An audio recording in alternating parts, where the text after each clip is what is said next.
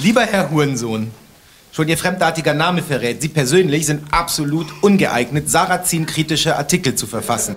Ja, was war das? Was haben wir da gehört?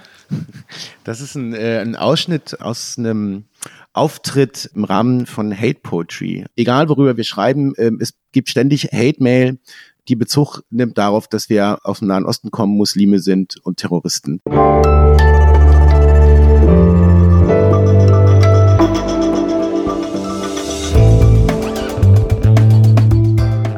Das Politikteil, der wöchentliche Politik-Podcast von Zeit und Zeit Online. Herzlich willkommen, liebe Hörerinnen und Hörer. Hier ist wieder das Politikteil, der politische Podcast von Zeit und Zeit Online. Ich bin Heinrich Wefing, ich leite das Politikressort der Zeit in Hamburg. Und ich bin Tina Hildebrandt, ich bin Chefkorrespondentin bei der Zeit in Berlin.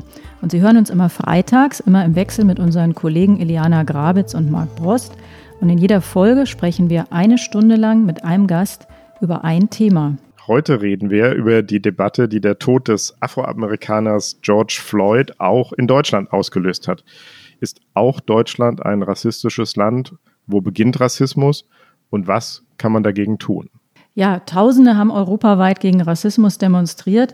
In Bristol wurde zum Beispiel die Statue des Sklavenhändlers Edward Colston gekippt und im Hafenbecken versenkt. In den USA wurde eine Statue von Kolumbus geköpft. Am Alexanderplatz in Berlin sind Tausende auf die Straße gegangen und trugen Schilder mit der Aufschrift Black Lives Matter und verstießen dabei gegen die Corona-Auflagen. Und wir fragen, warum zündet dieses Thema gerade jetzt so?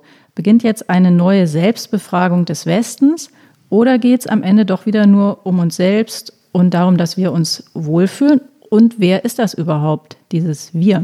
Darüber sprechen wir mit Yassin Musharbash. Yassin ist stellvertretender Leiter des Investigativressorts von Zeit und Zeit Online. Er hat mittlerweile zwei Romane geschrieben. Der dritte ist gerade in Arbeit, hat er äh, vorhin erzählt. Herzlich willkommen, Yassin. Hallo. Hallo. Und das Besondere an unserem Podcast ist ja, dass der, unser Gast immer einen Ton mitbringt. Das hat Yassin auch gemacht und den würden wir uns jetzt gerne mal anhören. Kasim, du Karzinom. Du typische Surentochter eines Surensohns. Ich scheiß dir und deinem Propheten ins Maul, du Sohn einer räudigen Hündin. Lieber Herr Hurensohn, schon Ihr fremdartiger Name verrät, Sie persönlich sind absolut ungeeignet, Sarrazin-kritische Artikel zu verfassen. Ja, was war das? Was haben wir da gehört?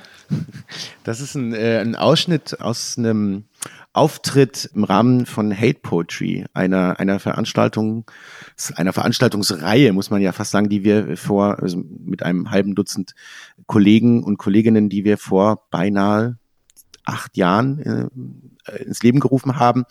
Ähm, und die ganze Idee dahinter äh, ist, dass wir festgestellt haben, also ähm, Kolleginnen und Kollegen mit ebenfalls nahöstlichem Hintergrund, dass wir alle, egal worüber wir schreiben, ob das Fußball ist in den Zeitungen, in denen wir schreiben, oder Umweltschutz oder im Feuilleton, egal worüber wir schreiben, ähm, es gibt ständig Hate-Mail, die Bezug nimmt darauf, dass wir aus dem Nahen Osten kommen, Muslime sind und Terroristen.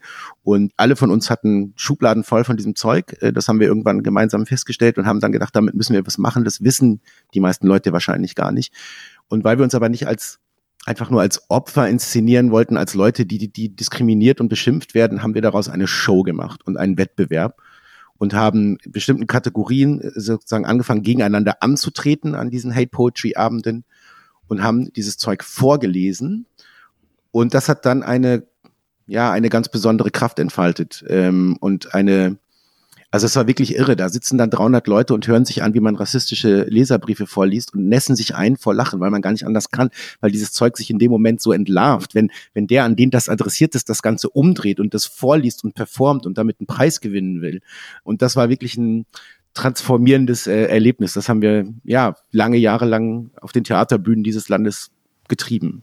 Ja, das war auch ein sehr vergnügliches Erlebnis. Ich habe mir das auch mal angehört und angeguckt. Das war wirklich toll. Und da sind wir mitten in unserem Thema, dem Rassismus. Du beschäftigst dich seit Jahren mit, nicht mit Naturschutz, sondern mit Extremismus und Terrorismus und bist eben selber immer wieder Objekt von ausländerfeindlichen Beschimpfungen, obwohl du gar kein Ausländer bist. Und jetzt wenn man so ein Wort benutzt, ausländerfeindlich, sind wir aber schon bei der Frage, welche, welche Begriffe benutzen wir eigentlich, wenn wir über so ein Thema sprechen. Und Welche Begriffe benutzt du selbst, Yassin? Also wie gut findest du einen Begriff Mensch mit Migrationshintergrund? Redest du über Schwarze, Afrodeutsche, Persons of Color? Also das ist alles keine leichte Frage. Und grundsätzlich finde ich, dass diejenigen, die man beschreibt, mitreden sollen, dürfen und müssen darüber, wie man sie beschreibt, als was man sie beschreibt. Das nehme ich für mich in Anspruch. Das äh, Recht haben auch andere Menschen, die ich beschreibe, finde ich, solange das ein gewisses Maß nicht überschreitet.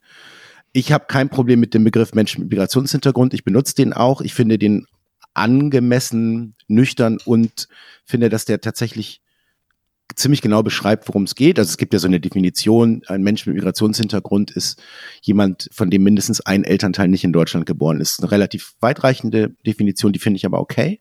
Und die trifft für dich persönlich auch zu? Die trifft für mich persönlich zu, für meine Kinder technisch gesehen schon nicht mehr. Was interessant ist, ich habe zwei Töchter, die eine sagt, sie hatten Migrationshintergrund, die andere sagt, sie hatten nicht. Das finde ich ganz schön, dass das sozusagen, also das steht denen zu, das zu, zu entscheiden, wie sie das sehen wollen.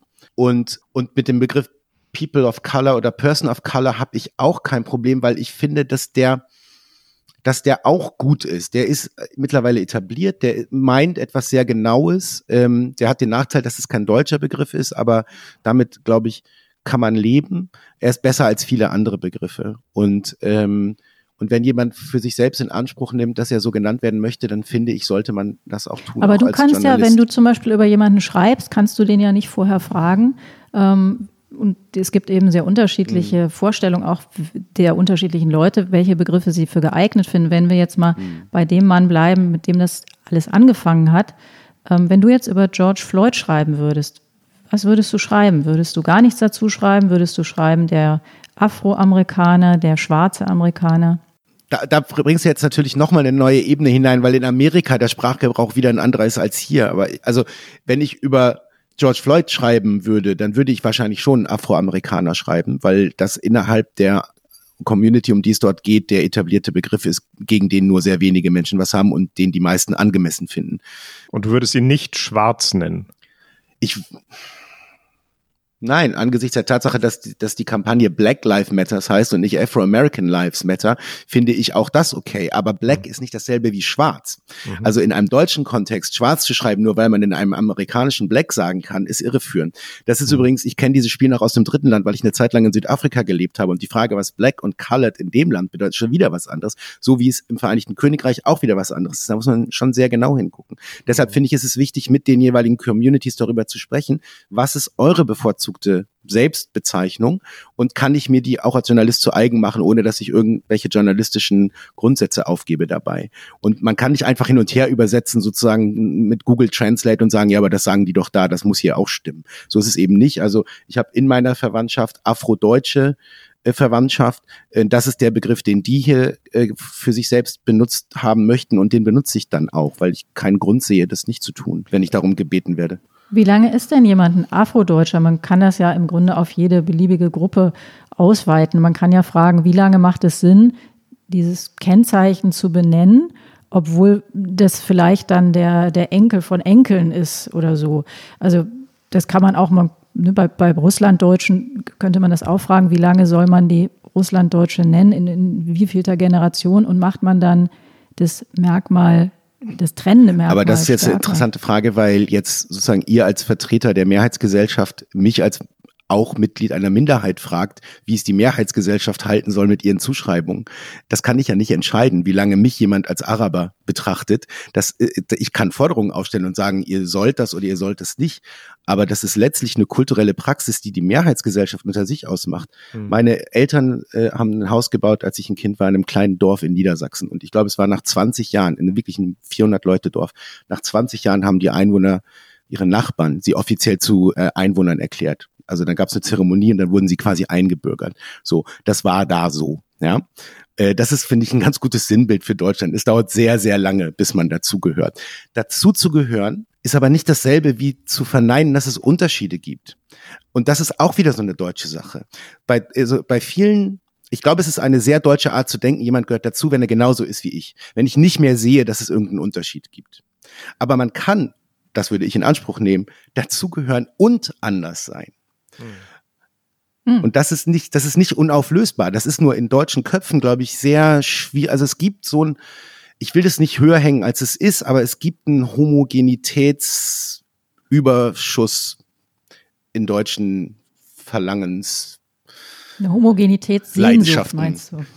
Ja, ja. Und es das ist spezifisch ja. deutsch, würdest du sagen? Das ist in anderen Ländern anders? Also ich habe in drei anderen Ländern gelebt und da ist es mir nicht so deutlich aufgefallen. Die hatten allerdings Mhm. auch alle ihre eigenen Probleme, auch ihre eigenen Probleme mit Rassismus. Deswegen versteht mich nicht falsch. Mir geht es überhaupt nicht darum, die deutsche Gesellschaft als rassistischer darzustellen als irgendeine andere. Das wäre unfair. Das ist sie auch nicht. Ja. Darauf kommen wir gleich zu Damit sprechen. Ich wollte genau. noch einmal eine Sache nachfragen, Yassin. Du hast eben gesagt, als Journalist musst du dich auch immer fragen, kann ich die Selbstbezeichnung einer Gruppe für meine Arbeit übernehmen? Mhm. Aber das ist ja nicht nur eine Frage an Journalisten, sondern das ist ja auch eine Frage überhaupt, kann ich als jemand, der nicht zu einer Gruppe gehört, die Selbstbeschreibung der Gruppe übernehmen?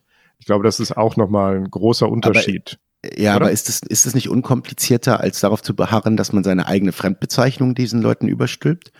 Also nehmen wir zum Beispiel Roma und Sinti. Und ähm, ich will das Z-Wort hier nicht benutzen, aber das wäre bis vor ein paar Jahren, bis vor gar nicht allzu langer Zeit, das Standardwort gewesen, der Standardbegriff gewesen, mit dem Außenstehende diese Gruppen zusammenfassen. Ich finde es besser, wenn man Roma und Sinti sagt. Und das ist die Selbstbezeichnung von Roma und Sinti, die lange, lange Jahre viel Lobbyarbeit betrieben haben, dass man sie bitte so nennen möge. Und ich finde das richtig. Ich finde das Das finde ich auch richtig. Ja, ich, mm. mir ging es um den sozusagen umgekehrten Fall, dass Mhm. es Selbstbeschreibungen der Gruppe gibt, die ich für mich nicht nutzen würde. Mm. Um jetzt mal aus dem rassistischen Kontext rauszugehen, wenn sich Frauen untereinander Bitch nennen, Ah, dann okay. kann ich ja. als Mann trotzdem nicht sagen, ey, ihr nennt euch Bitch, ich nenne euch auch Bitch. Ja. Anderer Also- Sprachgebrauch. Ja, klar. Ich meine, es ist natürlich, wenn wir Hate Poetry gemacht haben und wir saßen da auf der Bühne äh, und dann konnten wir uns untereinander auch ankanacken. Ja, so, das war über, genau. also ich ich nenne Dennis Yücel Kanacke und er nennt mich Kanacke und das ist kein Problem. Mhm. Aber wenn du mich Kanacke nennen würdest, wäre das ein Problem. Genau.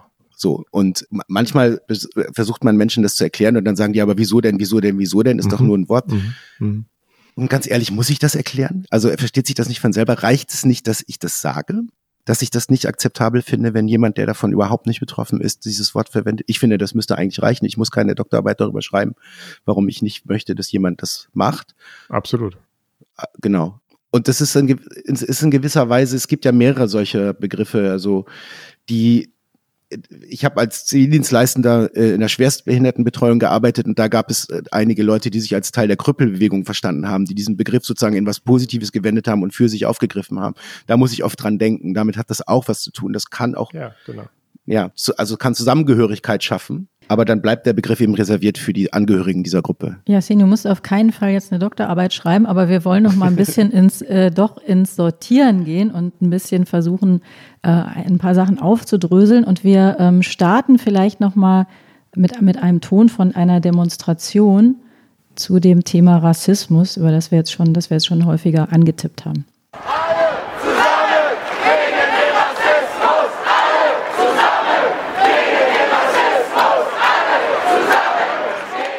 Also alle zusammen gegen den Rassismus, das ist ja ein kolossal äh, breiter Anspruch. Und ähm, ich würde aber gerne von dir nochmal wissen, was heißt Rassismus eigentlich für dich? Ähm, wo, wo fängt der an? Woran erkennt man den? Tja. Keine Doktorarbeit. Ich wollte gerade sagen, jetzt Aber wird's ja eine doch wieder, dass Sortierung vielleicht, so ein bisschen. Ja, so ein bisschen ist es wie mit Pornografie, you know it when you see it. Ne? Also ich würde mal, ich versuche jetzt mit Absicht nicht akademisch zu sein, weil uns das, glaube ich, jetzt nicht weiterbringt. Ja, Ja, ähm, schon, weil schon Rassismus ist ein unperfekter Begriff und das ist total klar. Ich glaube, dass die Leute, die von Rassismus betroffen sind oder sagen, dass sie von Rassismus betroffen sind, die ersten sind, die auch das Recht haben, einen Versuch zu unternehmen, das zu beschreiben oder überhaupt wahrgenommen werden müssen, wenn sie das sagen. So. Das heißt, es ist keine gute Idee, wenn eine rein weiße Versammlung in einer Fernsehtalkshow darüber sich unterhält, was Rassismus ist und das dann versucht äh, durchzudrücken als Definition. Rassismus hat immer mit Ausgrenzung zu tun und mit Abwertung. Das ist, glaube ich, das, worauf man sich verständigen kann. Und zwar auf Grundlage einer angenommen vermuteten Andersartigkeit, die letzten Endes biologisch begründet ist. So im Kopf dieser Menschen, die sie anwenden oder optisch begründet ist. Und ich habe die, ich habe eine sehr merkwürdige Erfahrung damit gemacht mein Leben lang, weil ich nicht aussehe wie ein Araber.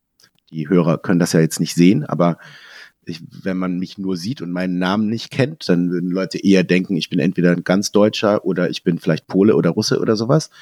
Aber praktisch niemand würde auf die Idee kommen, da läuft ein Araber rum. Ich habe aber einen arabischen Namen. Das heißt, ich habe mein Leben lang sehr unterschiedliche Erfahrungen gemacht, je nachdem, ob Leute mich nur gesehen haben, aber meinen Namen nicht kannten oder mich nicht gesehen haben, aber nur meinen Namen kannten. Mhm. Und äh, das ist für mich das totale Kino gewesen. Immer noch. Es ist immer noch, jeden Tag, weil ich genau weiß. Hast du dafür ein Beispiel? Naja, also wenn ich nur meinen Namen irgendwo hinschreibe, dann werde ich respektlos, auch von Behörden, Behörden abwärts, also respektlos behandelt. Ähm, es ist schwierig irgendwo äh, sich Gehör zu verschaffen. Leute haben das Gefühl, sie müssen gar nicht antworten oft und so. Also ähm, das ist natürlich was anderes, wenn ich mit meinem Zeit-E-Mail-Account schreibe und meiner Funktionszuschreibung bei der Zeit. Das geht schon als Journalist, aber im Privatleben merke ich einen gewaltigen Unterschied, ob ich irgendwo anrufe und vielleicht auch gar nicht als erstes meinen Namen sage, sondern erstmal sozusagen klar mache, hier ist jemand, der kann tadellos Deutsch reden. Der hat zwar einen komplizierten Namen, das sage ich dann immer schon vorher, mein Name, das wird jetzt gleich etwas kompliziert, legen sich schon was zum Schreiben zurecht. Man gewöhnt sich so Techniken an. Ist das rassistisch?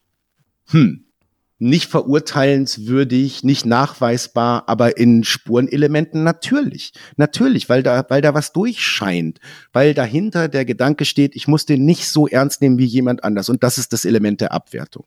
Ich muss nicht so viel Respekt dem gegenüber aufbringen wie jemand anderem gegenüber. Und da ist dieses Element der Abwertung. Das mag nicht böse gemeint sein, das mag gedankenlos sein, das mag gespeist sein durch schlechte Erfahrungen, ähm, das mag gespeist sein durch eine vorweggenommene Genervtheit, weil man ahnt, das wird jetzt kompliziert. Das alles kann ich verstehen. Aber wenn ich auf einem Berliner Amt es mit einer Dame zu tun habe, die selber einen sehr komplizierten polnischen Namen hat und mich anmotzt, weil ich einen sehr komplizierten arabischen Namen habe, dann werde ich so ein bisschen humorlos irgendwann.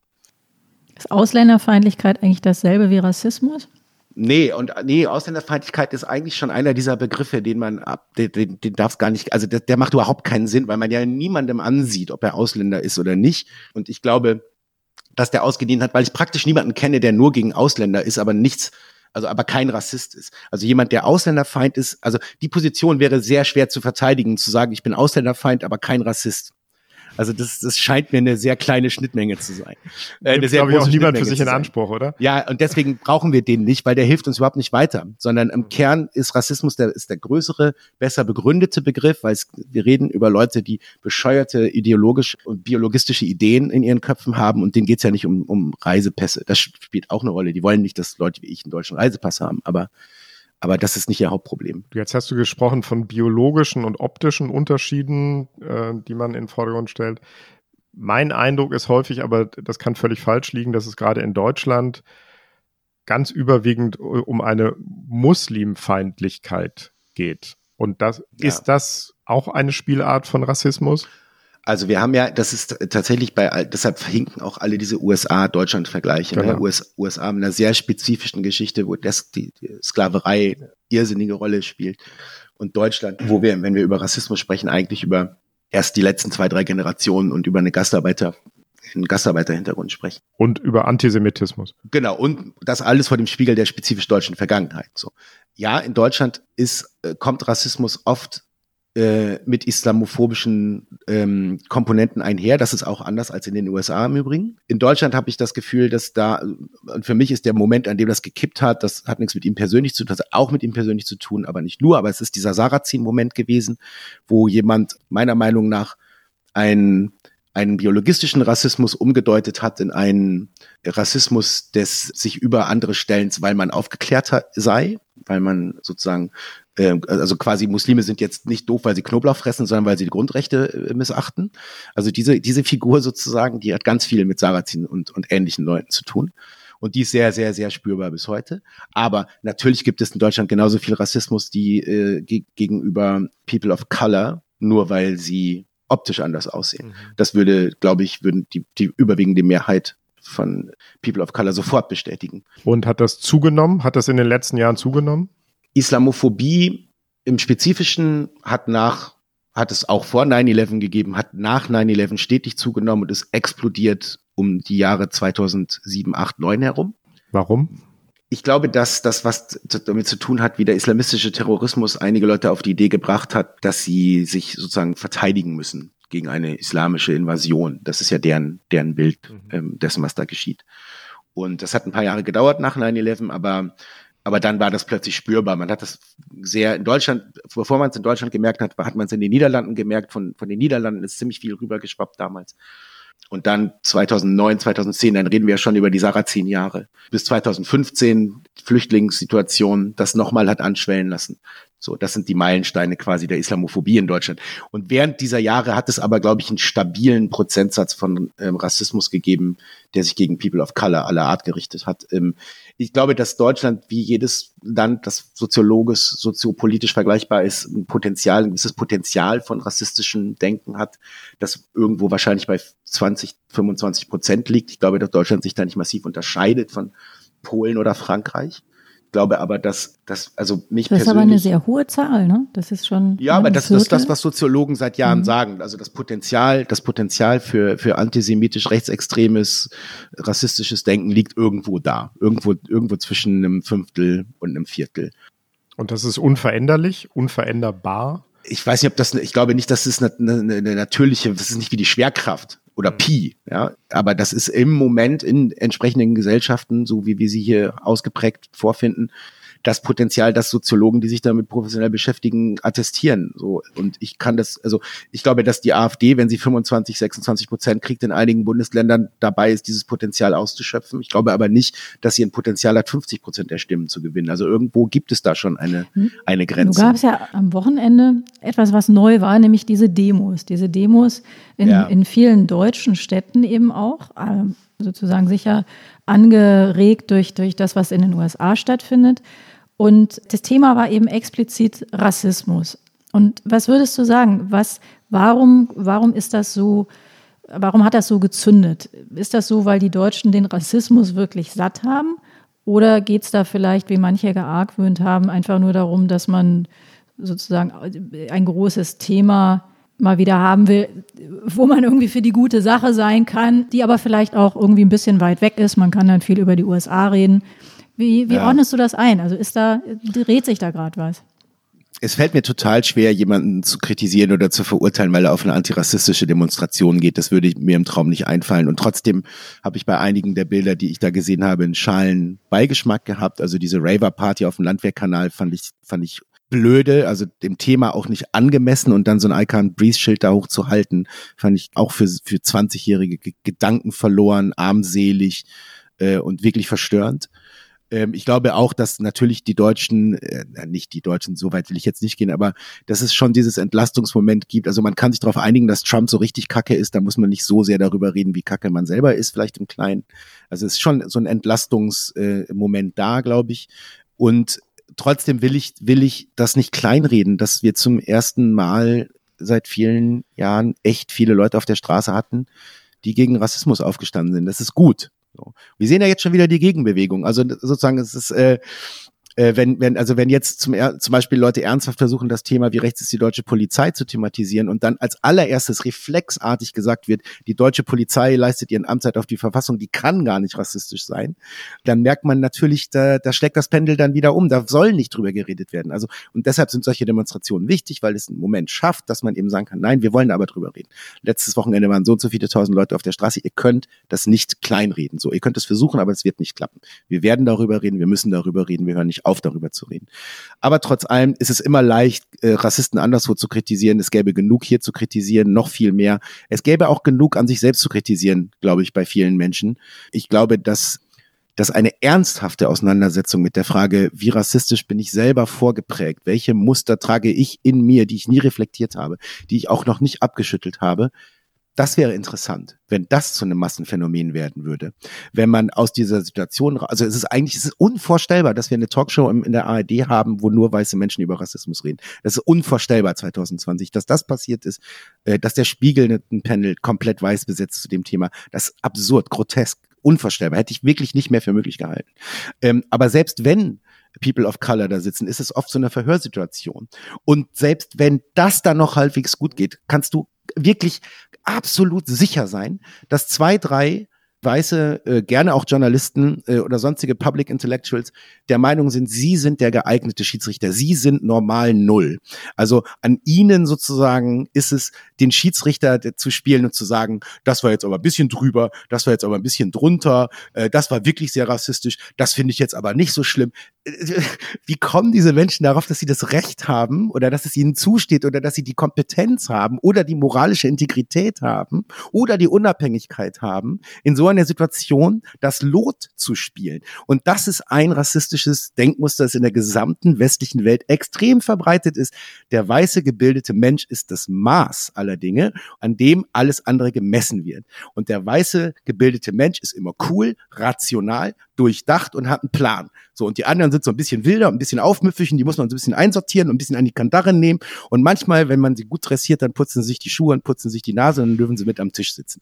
Ich übertreibe jetzt ein bisschen, aber ich bin jetzt auch gerade so ein bisschen aufgeraut, muss ich ehrlicherweise sagen. Aufgeraut wovon? Nicht von euren Fragen, sondern von der Situation. Also mich nimmt das natürlich schon auch mit. Ich meine, ihr, ihr kennt mich ja beide. Ich bin jetzt nicht der Vorkämpfer für POC-Rights in der Redaktion und stelle mich jeden Donnerstag auf den Tisch und, und, und stürze irgendwelche Denkmäler. Aber auf einer ganz persönlichen, emotionalen Ebene äh, nimmt mich das natürlich auch mit. Mhm. Und ich würde mir wirklich wünschen, also ich meine, ich, schaut mal, wie viele wirklich kluge, intelligente People of Color in den letzten Wochen auf, in, in den sozialen Medien noch nicht so sehr in den Mainstream-Medien zu entdecken waren. Also das gibt mir Hoffnung, dass da was passiert, ja, dass da äh, reflektierte Leute kommen, die vielleicht eine Rolle spielen werden darin, dass sich wirklich mal was ändert. Und damit meine ich nicht irgendwie irgendeine neue Kommission oder 100.000 Euro da, sondern eine Selbsthinterfragung, ähm, die echte Ergebnisse liefert, weil das Thema Rassismus lässt sich nicht medial und politisch dadurch bannen,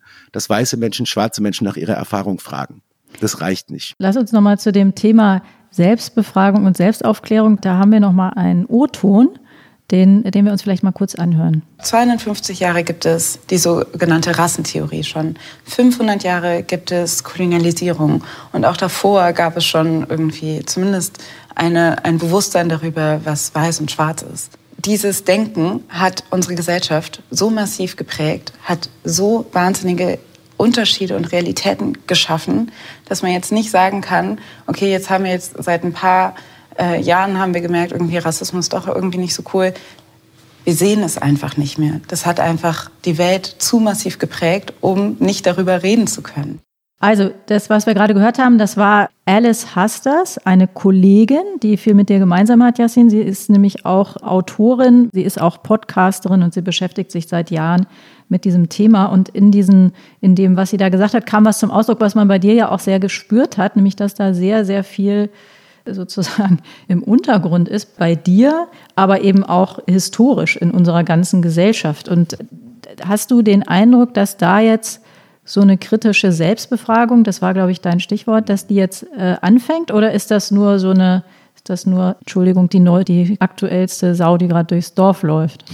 Und am Ende geht wieder alles so weiter wie immer. Ich glaube, die fängt an an den, an den Rändern. Also ich sehe das bei einigen Menschen schon, dass die ernsthaft sich auseinandersetzen. Ich bin jetzt auch gar nicht so ein Vorreiter von so Hashtag kritisches weiß sein oder so. Also ich finde das alles interessant, aber ich will mich da jetzt gar nicht so in, äh, vereinnahmen lassen oder, oder Werbung machen für irgendeine ganz spezifische Art der Auseinandersetzung. Aber ich glaube, was schon noch fehlt ist, und was bei Alice Haas das auch anklingt, ist dieses Bewusstsein dafür, dass Diskriminierung von People of Color etwas ist, was eine Generationen in Generationen und Generationen und Generationen eingeschrieben ist.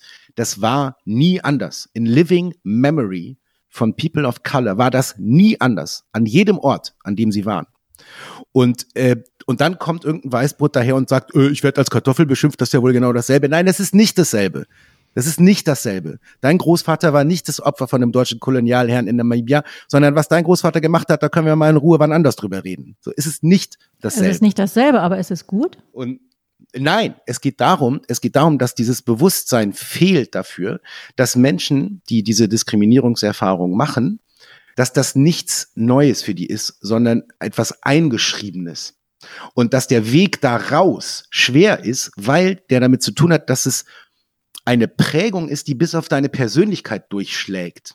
Dieses, wenn dein Vater und dein Großvater oder deine Mutter und deine Großmutter schon scheiße behandelt worden sind, weil sie irgendwie aussehen, woher sollst du das Selbstbewusstsein haben, in einer Runde von Bio-Deutschen zu bestehen, die überhaupt keine Zweifel haben an ihrem Selbstwert, an ihrem Selbstbewusstsein äh, und an ihrer Normalität. Du bist ja der Freak sozusagen, dem und nicht nur dir, sondern Generationen vor dir wurde eingeredet, dass du weniger interessant bist, weniger gebildet, weniger wert, dass du erstmal werden musst wie die anderen. Das pflanzt sich fort und der Weg daraus ist schwer. Und der Weg daraus für die Betroffenen ist schwer, aber er wird nur funktionieren, wenn die Gegenseite, die andere Seite, das wenigstens ein bisschen mitreflektiert, dass mit wem sie es da als Gegenüber zu tun hat und dass wir ja auch deformiert sind. Also wir, damit meine ich jetzt die weiße Mehrheitsgesellschaft, zu der ich mich ja im Übrigen auch zähle. Ich bin ja beides sozusagen, halbe halbe, ich bin beides. Also ich kann, ich kann euer Kanake sein, ich kann aber auch euer Deutscher sein. Also ich habe deutsche Vorfahren äh, mit einer äh, dubiosen äh, Vergangenheit und ich habe arabische Vorfahren, also ich tanze auf allen Hochzeiten.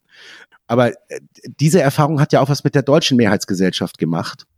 Und dessen müssen wir uns bewusst sein. Und ich will jetzt gar nicht dieses, also man könnte jetzt sagen, man kann das in Privilegien messen oder in einem Vorsprung in irgendwas. Das ist gar nicht die Frage, was die Währung ist, worin man das misst, sondern mir geht es eher darum, dass, dass man sich vielleicht schon mal klar macht, ich bin nie so herausgefordert gewesen. Meine Familie hat möglicherweise nie solche Traumata erlebt und in sich, in, in bis in ihre DNA hinein getragen. Ich habe, ähm, ich höre im Moment wahnsinnig viel den Podcast der New York Times natürlich, ihr bestimmt auch, The Daily. Und da war eine Szene, da habe ich fast geheult, weil da, da, die haben einfach ein paar Reporter losgeschickt und die haben mit Leuten gesprochen, die einfach Leute begleitet, die auf diesen Protesten waren. Und es waren sieben oder acht, die sie begleitet haben. Und ein junger Kollege begleitete äh, eine Frau und die sagte irgendwann, der du bist ein schwarzer Mann, sagte sie zu dem Reporter. Der einzige Unterschied zwischen uns beiden ist, du hast gerade einen Block in der Hand, du bist geschützt, ich nicht. Und plötzlich war der in einer Situation, wo er sich auch dem Hörerpublikum gegenüber erklären musste. Ich bin hier als Schwarzer unter Schwarzen bei schwarzen Protesten wegen des Todes eines Schwarzen. Das heißt, der wurde plötzlich in eine Situation gebracht, in die er eigentlich professionell überhaupt nicht reingehört. Wieso muss der sich rechtfertigen, aber kein anderer von den Reportern? Wieso ist es normal, wenn weiße Reporter schwarze Proteste covern und müssen sich nicht erklären, aber wenn es ein Schwarzer macht, dann muss er sozusagen gleich erstmal unter Beweis stellen, dass er trotzdem professionell ist. Ja, also es schwingen ständig solche Dinge mit. Das ist für übrigens für Journalisten ist es äh, auch in Deutschland nicht anders. Ne? Wenn ein jo Journalist mit Migrationshintergrund nur über Migrationsthemen schreibt, dann heißt es, der macht sich einen schlanken Fuß. Äh, und wenn er dieses Thema weit, äh, äh, wenn er dieses Thema vermeidet, wie der Teufel das Weihwasser, dann ist es auch nicht richtig. Ja, dann heißt es, kannst du nicht mal darüber, du bist da viel näher dran. So, wenn man dieses Thema machen will, dann heißt es, du bist zu parteiisch. Wenn man es nicht machen will, dann äh, äh, entzieht man sich quasi. Also das ist, das sind alles schwierige Situationen und die müssen gemein, die kannst du nur gemeinsam auflösen. Du musst auf beiden Seiten, auf beiden Seiten äh, dich auf einer fairen Ebene treffen und sagen, du hast dein Gepäck und ich habe mein Gepäck und lass mal gucken, ob wir uns professionell auf einer Ebene begegnen können, wo wir versuchen, diese Einflüsse zu minimieren und, und was gemeinsam hinzukriegen. Ich glaube, dass das geht. Meine Erfahrung ist, dass das geht. Ich bin ja gar nicht verzweifelt, weder an diesem Land, schon gar nicht an unserer tollen Redaktion. Ich habe eine sehr gute Erfahrung gemacht. Ich bin kein permanentes Opfer von Rassismus. Ich fühle mich äh, äh, stark bis äh, abwehrbereit, also ich und, und privilegiert noch dazu. Also ich bin jetzt, ich will jetzt gar nicht sozusagen ein Klagelied anstimmen. Ich glaube aber, dass da noch was geht im Umgang miteinander, in der Zusammensetzung auch von Redaktionen. Lass uns vielleicht mal zu einem Thema kommen, das kam, das Stichwort kam vorhin vor, in, für das du ein absoluter Experte bist, nämlich das Thema Polizeigewalt und die Frage, was ist eigentlich bei der Polizei auf dem Sektor los, bei den Sicherheitskräften. Und da ähm, gab es große Aufregung über die SPD-Vorsitzende Saskia Esken. Ich lese mal kurz vor, was sie gesagt hat. Sie hat gesagt, auch in Deutschland gibt es latenten Rassismus in den Reihen der Sicherheitskräfte. Deshalb muss eine unabhängige Stelle mit der Bearbeitung solcher Beschwerden betraut werden. Ja, dafür gab es ein bisschen Zustimmung und es gab aber auch sehr viel Ablehnung und auch dazu haben wir einen Ton, den würden wir vielleicht mal kurz einspielen. Es gibt natürlich in Deutschland in allen Lebensbereichen einen äh, sogenannten Alltagsrassismus. Den gibt es, den kann auch niemand wegdiskutieren. Und da die Polizei ein Spiegelbild der Gesellschaft ist, ein Stück weit jedenfalls, gibt es natürlich auch Formen von Rassismus in den Reihen der Polizei, aber es ist kein strukturelles Problem, kein struktureller Rassismus und kein institutioneller. Das war dein Landsmann, äh, der Niedersachse Boris Pistorius, Innenminister. Und mit Innenministern kennst du dich sehr gut aus, auch mit der Polizei, auch mit Sicherheitskräften. Das ist das, womit du dich täglich beschäftigst. Und was, was sagst du dazu? Gibt es latenten Rassismus bei den Sicherheitskräften oder doch nur Alltagsrassismus? Also ich, ich fange mal mit einer anderen Sache an. Es gibt keinen strukturellen Rassismus in der deutschen Polizei. Was wäre struktureller Rassismus? Ja, das, ich frage mich das auch immer, weil dieser Begriff so ein bisschen komisch ist, aber das würde ja sowas bedeuten wie festgeschrieben, institutionalisiert. Und das sehe ich nicht. Wir haben uns das im Übrigen auch mit dem Investigativressort vor ziemlich genau einem Jahr sehr, sehr genau mal angeguckt, wie und die Frage gestellt, wie rechts ist die deutsche Polizei? Und äh, auch da würde ich sagen, das ist der, der Hauptbefund. Jetzt, ich will eine Sache vorweg machen, weil mir dran liegt. Ich habe echt in ein paar anderen Ländern auf der Welt gelebt, in denen man Angst haben muss vor der Polizei. Ich bin froh, dass das in Deutschland in der Regel nicht so ist. Ich glaube, die deutsche Polizei ist eine der besten Polizeien der Welt. Und darauf sollten wir stolz sein. So. Hm. Having said that, ist sie, ist sie natürlich nicht frei von einem Rassismusproblem.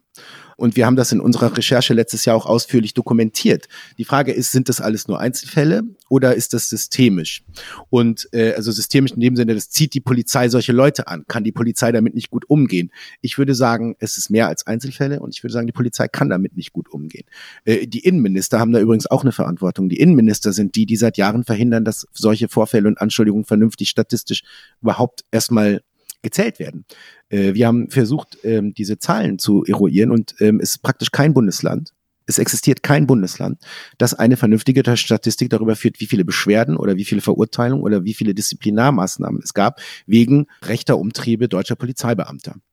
Und das muss ich einmal ganz kurz dazwischen ja. fragen. Du hast eben auch schon einmal rechts und rassistisch in eins gesetzt. Mhm. Ist das dasselbe? Nee, ich habe Umtriebe dazu gesagt. Also was ich hier damit, also äh, wenn ein Polizist AfD-Mitglied ist, das ist nicht verboten. Das meine ich damit dezidiert nicht. Aber rechte Umtriebe, damit meine ich rechtsradikales Handeln. Mhm. So und rechtsradikales Handeln ähm, ist meistens rassistisch, nicht immer, äh, aber meistens. Mhm.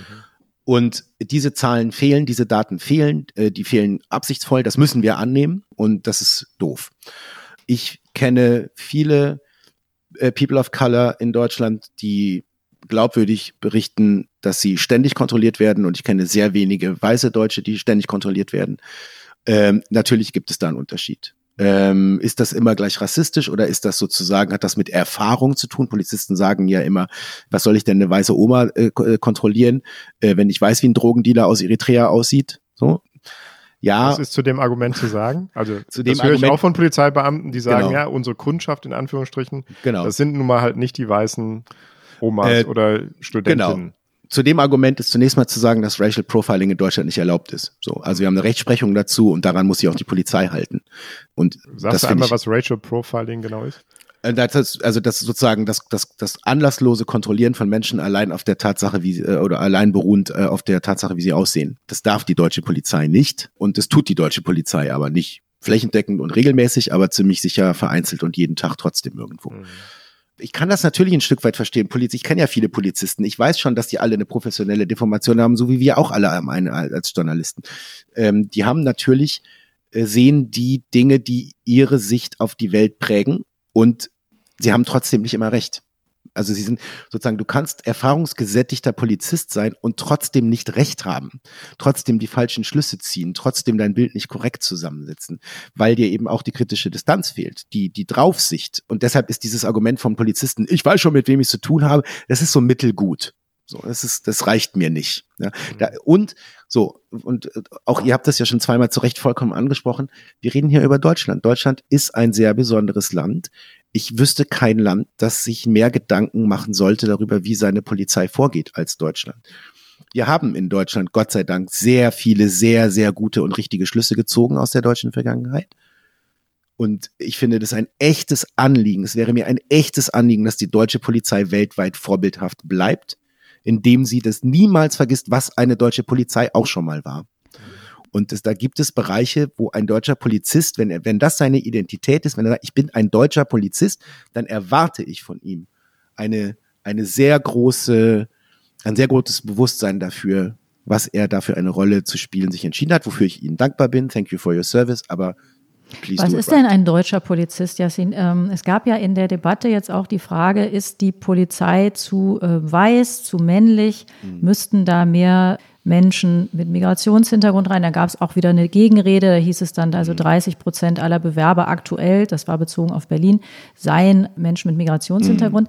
Was ist deine Erfahrung? Wie, äh, wa- was ist eine, was ist die deutsche Polizei? ich glaube, dass das Argument nicht funktioniert, zu sagen, die deutsche Polizei wird sofort weniger rassistisch, wenn mehr Menschen mit Migrationshintergrund da reingehen, weil das würde im Umkehrschluss bedeuten, dass ich weißen Deutschen nicht zutraue, nicht rassistisch zu sein. Das ist falsch. Ich traue ihnen das zu, nicht rassistisch zu sein.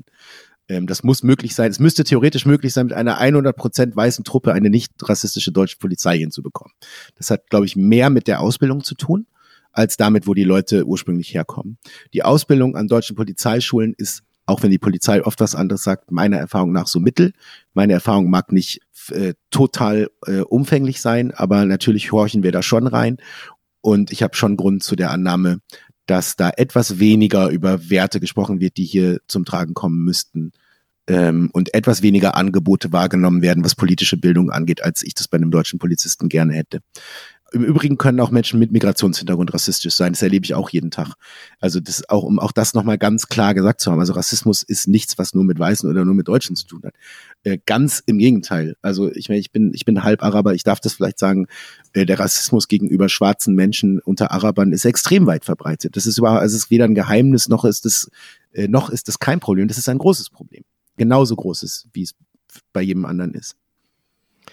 Yassin, du hast dich auch mit den NSU-Morden beschäftigt. Du hast dich mit vielen Taten in diesem Umfeld beschäftigt. Und wir wissen alle inzwischen, was für verheerende Aufklärungsfehler da gemacht worden sind. Hat das eine mit dem anderen zu tun? Also das, was du beschrieben hast, zu wenig Werteorientierung, zu wenig Bewusstsein, zu wenig Ausbildung in die Richtung, führt das dann dazu, dass man auch nach dem so und so vielten Dönermord immer noch glaubt, das ist eher die türkische Mafia, als dass es ein Im rassistisches. Tat Im, spezi.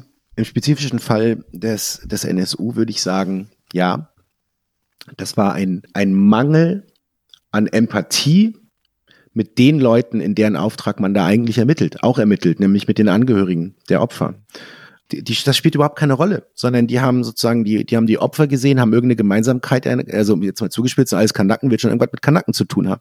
So, das heißt, es gab relativ wenig inneren Antrieb zu sagen, ich als deutscher Polizist will diese schreckliche Mordserie auflösen, sondern das war mehr so, ja Gott, Pack, Pack schlägt sich, Pack verträgt sich und manchmal liegt einer auf dem Boden.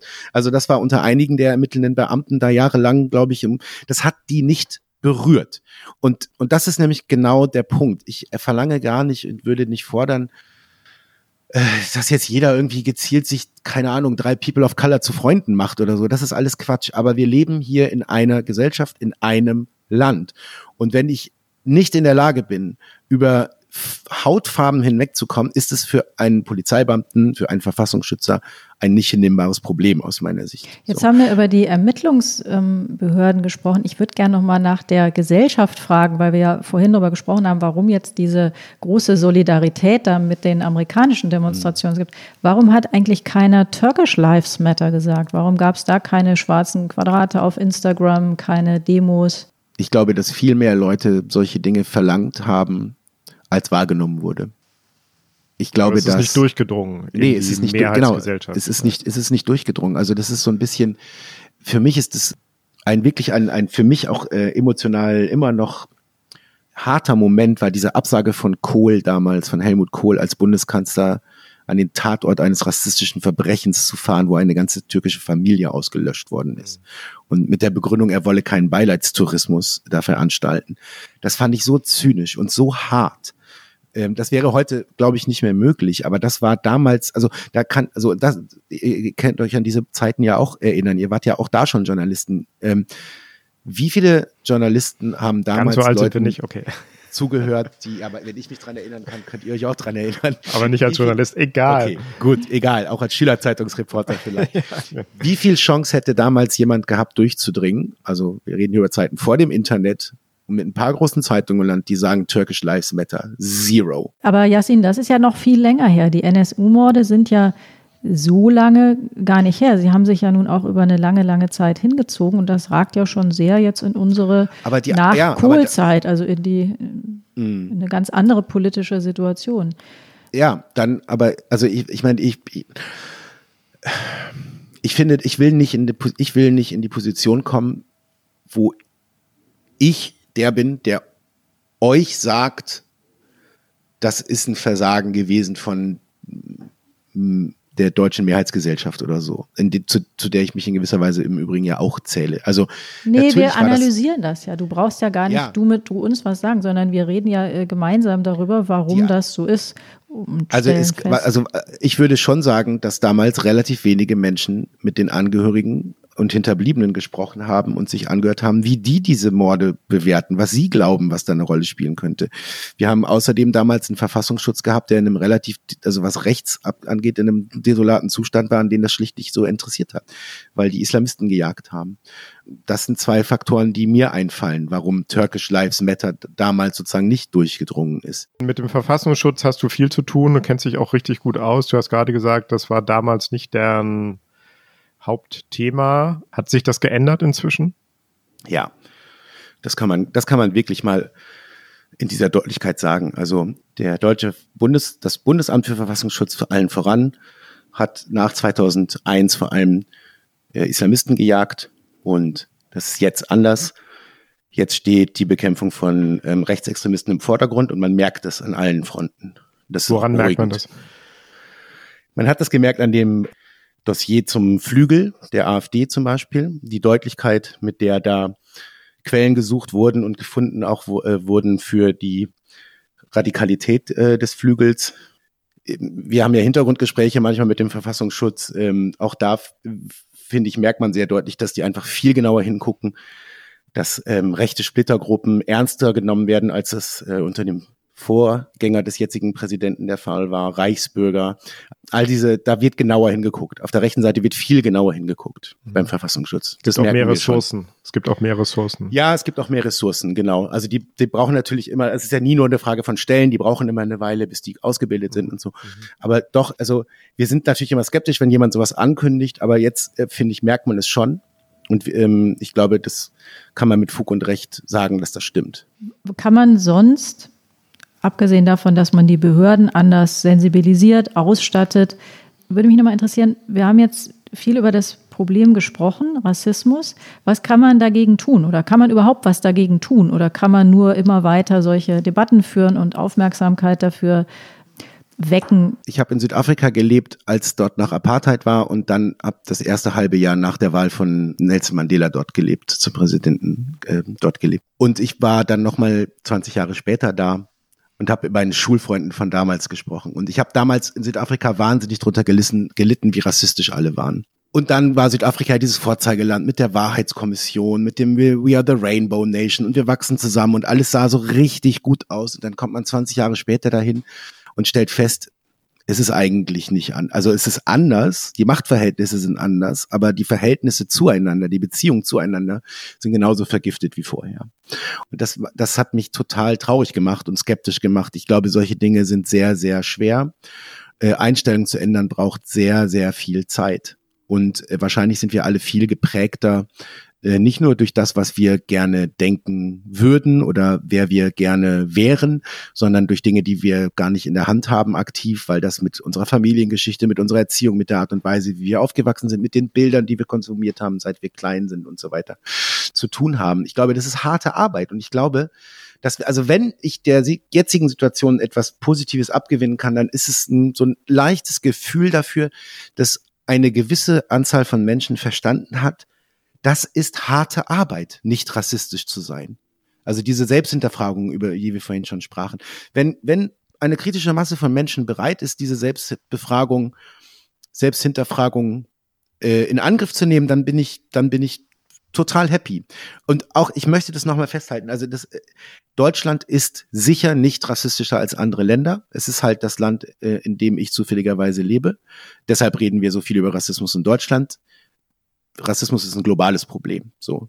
Also nur, es liegt wirklich dran. Ich will nicht rausgehen und das Gefühl haben, ich habe Deutschland zu was gemacht, was es nicht ist, oder zu was geredet, hingeredet, was es nicht ist. So. Aber natürlich, natürlich kann Deut gerade Deutschland Rassismus überhaupt nicht akzeptieren. Überhaupt nicht. Äh, Im Gegenteil, jede deutsche Behörde muss eine antifaschistische Behörde sein.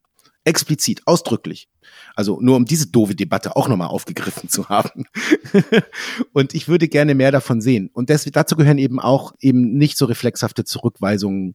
Nein, nein, in der deutschen Polizei gibt es keinen Rassismus und in deutschen Schulen auch nicht und in deutschen Parteien auch nicht und in deutschen Parlamenten auch nicht und in deutschen Gerichten auch nicht. Nirgendwo. Rassismus gibt es am Ende nirgendwo. So, das hilft niemandem. Ja. Rassismus ist nicht immer, bedeutet nicht, dass jemand voll durchideologisierter Knallnazi ist ich glaube auch jemand, der sehr gebildet ist, politisch sich selbst links verordnet, extrem liberal und progressiv ist, trotzdem Fetzen rassistischen Denkens und Verhaltens in sich tragen kann. Und das ist eben das, was diese Selbstbefragung schmerzhaft macht. Und diese Selbstbefragung müssten idealerweise alle durchführen, nicht nur die Mehrheitsgesellschaft, nicht nur weiße Deutsche in Anführungszeichen. Also voll ideologisierte Knallnazis finde ich super. Das, das merke ich mir das Wort und nehme ich mit. Wir haben, Jassin, wir haben eine Rubrik, die Flop 5. Das sind immer fünf Dinge, die unser Gast äh, nicht mehr hören kann oder nicht mehr hören will. Hast du auch solche Sätze, Begriffe, als erstes würde ich jetzt nach einer guten Stunde schon fast mich selber. kann Kannst du auch selbst zitieren, klar, kein Problem. genau, ich kann mich schon fast nicht mehr selber hören. äh, nein, nein, äh, ich würde, ich habe, ich habe tatsächlich, ich habe mir einen kleinen Zettel gemacht. Äh, ein Wort, das ich wirklich nicht mehr hören möchte, ist Fremdenfeindlichkeit. Und dazu gehört Ausländerfeindlichkeit. Unscharfer Begriff, total nutzlos, verstärktes Problem. So, fremd ist der Fremde nur in der Fremde. In dem Moment, in dem du von Fremdenfeindlichkeit redest, baust du mit an einem Konstrukt, das die Überwindung desselben quasi schon unmöglich macht. Ich finde ganz schlimm den Begriff Rastenunruhen, der in erstaunlich vielen deutschen Mainstream-Zeitungen aufgetaucht ist in den letzten Wochen. Also äh, ich kann jedem nur empfehlen, das mal zu googeln, wer das alles so schreibt, ohne das zu kontextualisieren. Also ich weiß nicht mal, was das sein soll. Also wirklich ganz, ganz merkwürdig. Was habe ich hier noch aufgeschrieben? Das war deine Nummer zwei. Jetzt äh, hast du vielleicht genau. noch eine drei. Genau, ich habe, äh, ich bin sehr allergisch mittlerweile bei dem Wort Einzelfall.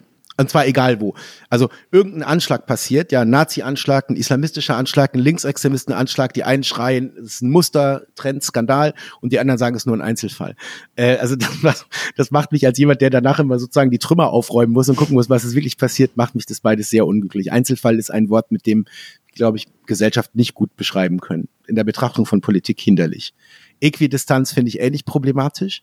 Aus Prinzip zu allem Äquidistanz zu halten, ähm, bedeutet, glaube ich, dass du in einem Orbit von 12.000 Kilometern um die Erde kreist und nichts mehr mit dem Leben zu tun hast. Und dann habe ich hier noch eins, das ich gerade nicht lesen kann. Aber das finde ich echt doof, weil ich glaube, das war gut. Egal. vielleicht kann ich das später. Das ist jetzt ein echter Cliffhanger. Das können wir in ja, einer total. der nächsten Folgen dann noch auflösen. Kurz mal, verraten ich, ich wir beim nächsten Mal. Ich bin der Thriller-Autor. Also wenn ich was kann, dann Cliffhanger. Super. Yassin, herzlichen Dank. Danke, ja, sehr gerne.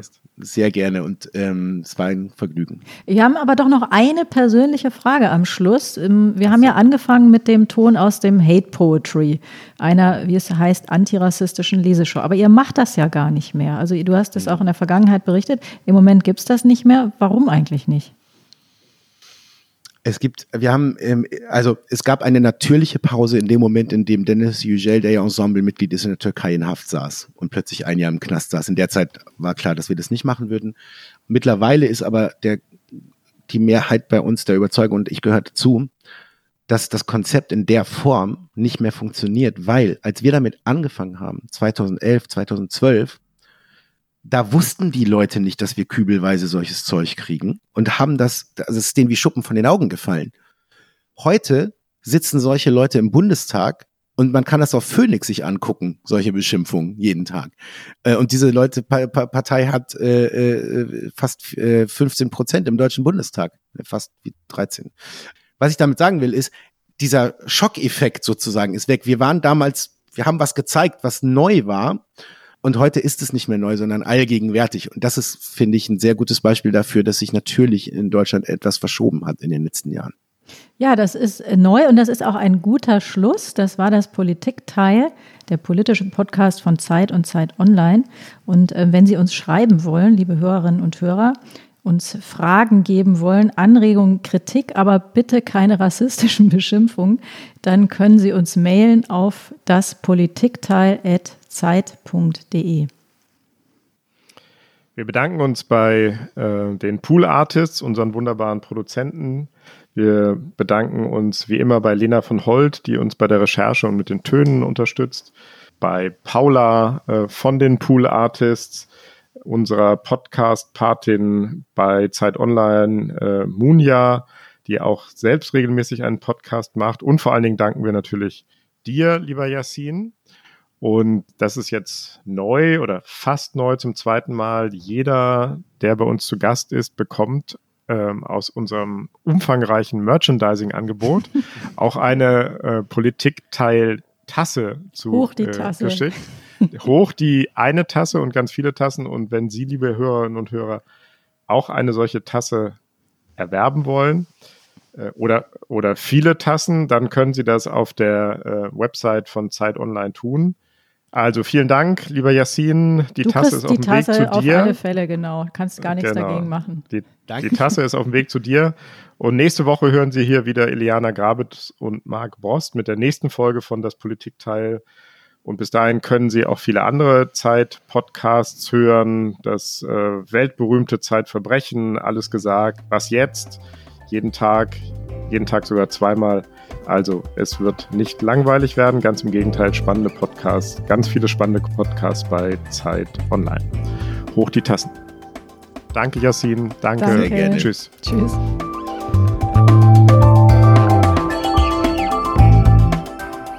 Das Politikteil ist ein Podcast von Zeit und Zeit Online, produziert von poolartists.de.